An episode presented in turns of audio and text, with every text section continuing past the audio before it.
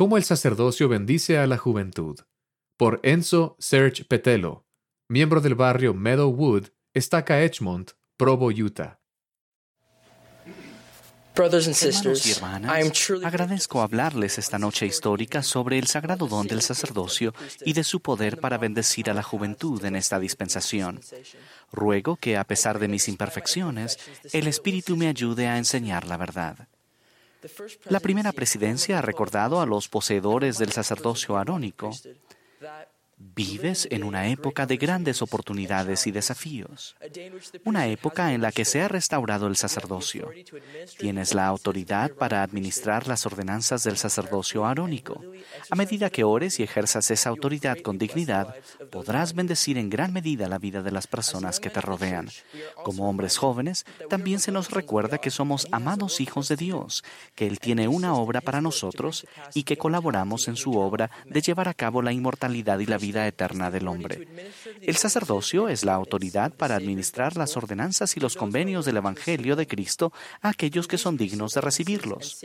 Por medio de estas ordenanzas y convenios sagrados se obtienen todas las bendiciones de la expiación del Señor que nos ayuda a lograr nuestro destino divino. José Smith fue llamado por Dios para restaurar el Evangelio y con ese propósito se le otorgó el sacerdocio para bendecir a todo el género humano.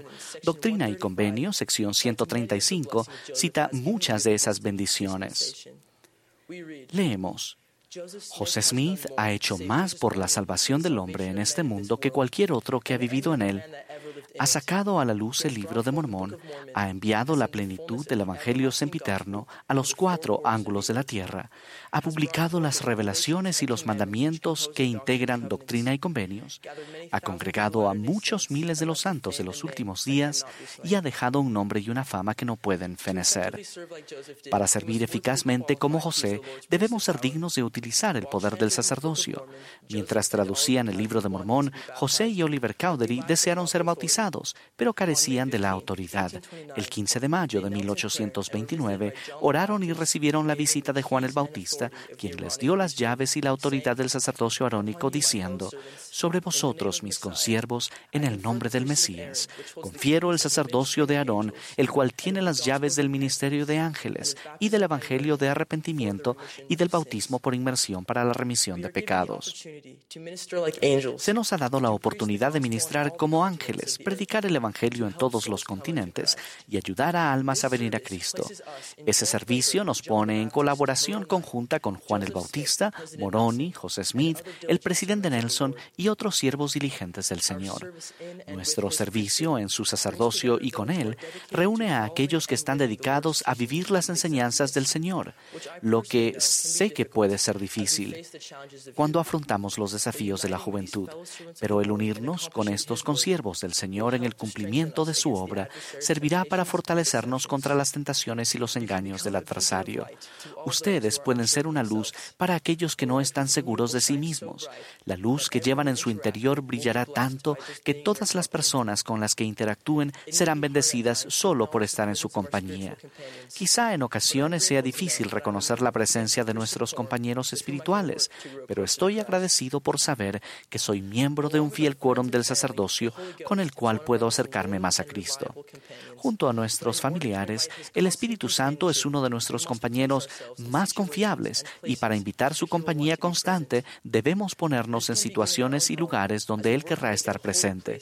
Eso puede comenzar en nuestro hogar si nos esforzamos por volverlo un lugar sagrado al estudiar diariamente las Escrituras y orar en familia.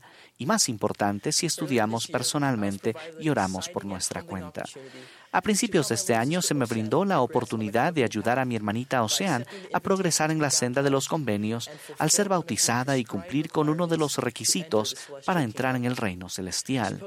Ella postergó su bautismo un mes hasta que fui ordenado presbítero para darme el privilegio de efectuar la ordenanza, mientras que nuestras otras hermanas tuvieron el privilegio de obrar bajo asignación del sacerdocio y como testigos. Estando en lados opuestos de la pila y antes de entrar en el agua, noté su emoción, semejante a la mía, y me sentí unido a ella al ver que estaba tomando la decisión correcta. Esta oportunidad de ejercer el sacerdocio me exigió ser más cuidadoso y menos casual al vivir el Evangelio. Para prepararme, fui al templo todos los días de esa semana con el apoyo de mi madre, mi abuela y mi hermana para efectuar bautismos vicarios. Esa experiencia me enseñó mucho sobre el sacerdocio y cómo ejercerlo dignamente. Sé que todos los poseedores del sacerdocio pueden sentir lo mismo si seguimos el ejemplo de Nefi, iré y haré. No podemos ser pasivos y esperar que el Señor nos utilice en su gran obra. No debemos esperar que nos busquen quienes necesitan nuestra ayuda.